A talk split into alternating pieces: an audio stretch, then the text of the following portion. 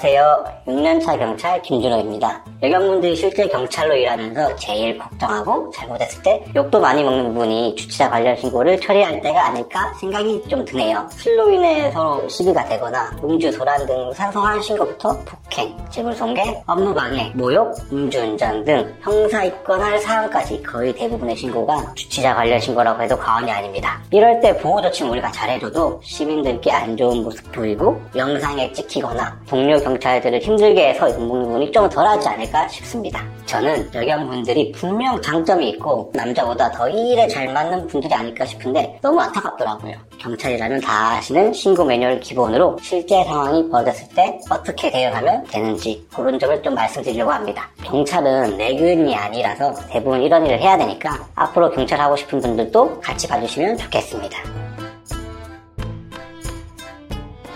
먼저 여러분께서 승차를 돌고 있거나 거점 근무를 하고 있다 보면 매우 몹시 자주 주치자 보호 조치 신고를 받게 될 겁니다. 이때 가장 먼저 할 일은 신고자에게 전화를 하여 정확한 위치 파악과 함께 주치자가 현재 어떤 상태인지 물어서 파악하는 겁니다. 주치자가 피를 많이 흘리는 등 외상이 보인다고 하면 즉시 소방에 공동 대응을 요청하여 구급차를 부릅니다. 잠시 후 현장에 도착하면 제일 먼저 할 것은 주치자의 안전 확보입니다. 일단 주치자가 도로에 누워 있거나 앉아 있다고 하면 안전한 곳으로 이동시켜야겠죠? 그 후 호흡과 의식이 있는지 외상은 없는지 확인을 합니다. 호흡 여부를 확인하기 위해 코에 손가락을 대보거나 맥박을 짚어보거나 여러 가지가 있겠습니다만 뭐 우한 폐렴 감염이었으니 접촉 시 항상 주의하셔야 합니다.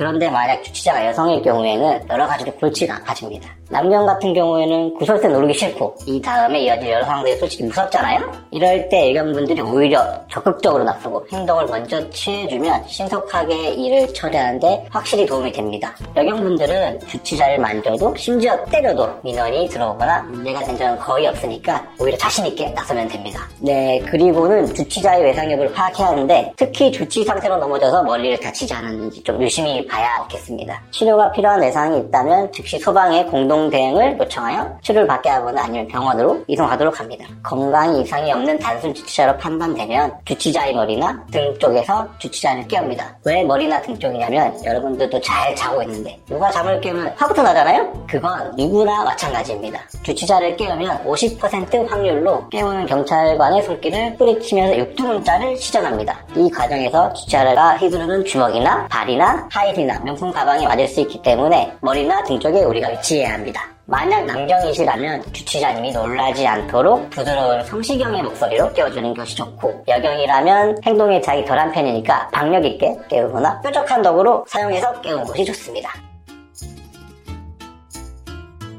아 그럼요. 가끔 중요한 소지품이 없어지셨다면서 일어나는 주치자가 있으니까 현장 도착 시에 바로 사진 촬영을 해두거나 목격자를 확보해 두어야 합니다.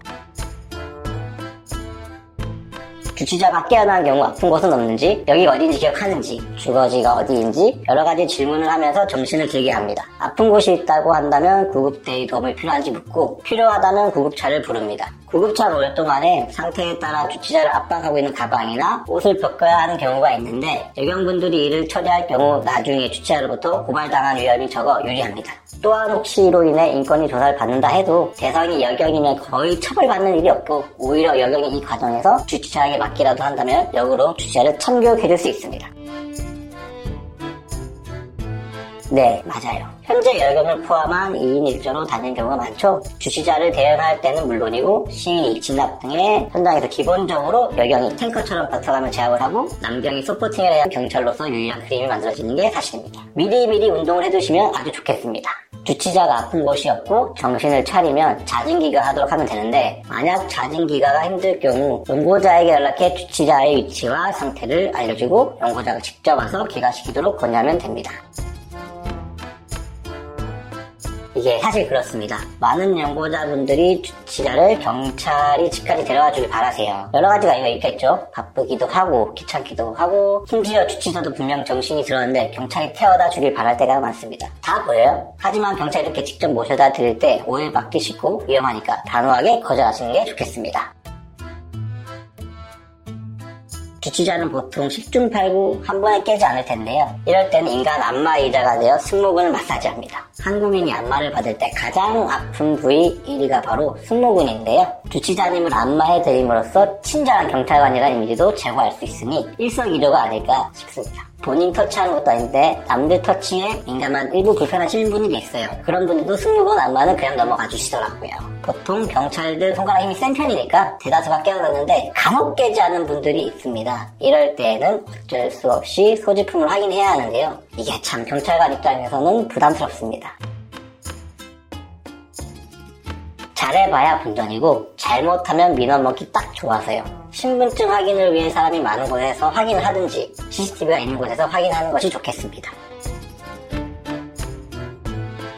이제 사람들이 많이 모인 상태라면 큰 소리로 자 이제 주치자님의 바지를 뒤지겠습니다. 상의 안쪽을 확인하겠습니다. 라고 큰 소리로 말해줘야 나중에 신고를 덜 당할 겁니다. 또한 여성 주치자의 경우 성추행 시비를 원천 차단하기 위해 여경이 수색하도록 합니다. 남경이 수색하다 보면 잘못하다 큰일 나니까 여경분들께서 먼저 나서 주셔야 합니다. 만약 팀에 근무 중인 여경이 없는 상황이면 다른 지구대에 바로 여경 요청을 합니다. 이 경우 99%는 다른 지구대의 여경의 도움을 받을 수 있습니다. 하지만 최악의 경우 다른 지구대도 여경이 없어 남경이 스스로 해결할 상황이 있는데 이땐 당황하지 않아도 됩니다. 인간은 학습의 동물이니까요. 이럴 때는 어디선가 배운 거기 지나가는 여성분 도와주세요 라고 하시면 되겠습니다. 농담 아닙니다. 진짜입니다. 우여곡절 끝에 연구자와 연락이 닿으면 현재 위치와 주치자의 상태를 자세히 알려주고 연구자가 직접 와서 기가시키도록 권유합니다. 보통 연구자가 직접 오는 경우가 많지만 간혹 데리러 올 사람이 아무도 없다고 하는 경우가 있습니다. 이럴 때에는 평소 주자의 인간관계가 어떠했는지 잠시 가늠해 본과 동시에 선택을 해야 합니다.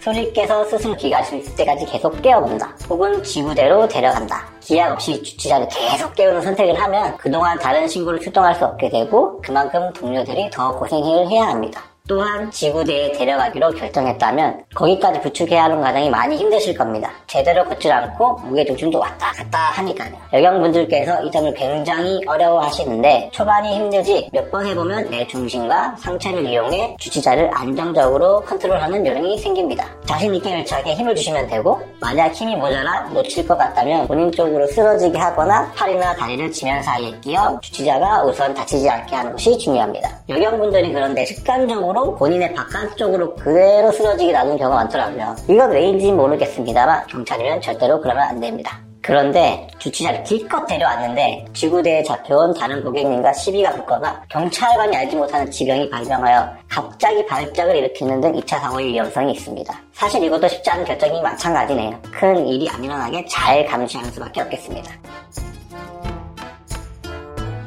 말씀드린 대로 주치자 보호 조치는 가장 자주 접하는 신고이면서 가장 조심해야 할 신고입니다. 주치자 보호를 위한 제도적 장치는 미비한 반면에 주치자에 대한 보호율만 주어져 있기 때문입니다. 이렇게 불합리한 느낌으로 돌아가는 게 경찰의 업무니까 이 직업에 대해 생각이 드시다면 잘 고려해 보시는 게 좋을 것 같아요. 또 주치자분들께 말씀드리고 싶은 건 음주로 인해 생기는 사건, 사고들로 엄청난 사회적 비용이 발생하고 있습니다. 지나친 음주는 자신의 생명이나 건강을 해치는 것뿐만이 아니라 타인과 안전의 생명을 위협하니까 조심 부탁드리고요. 음주 문화가 제발 좀 성숙해졌으면 좋겠습니다.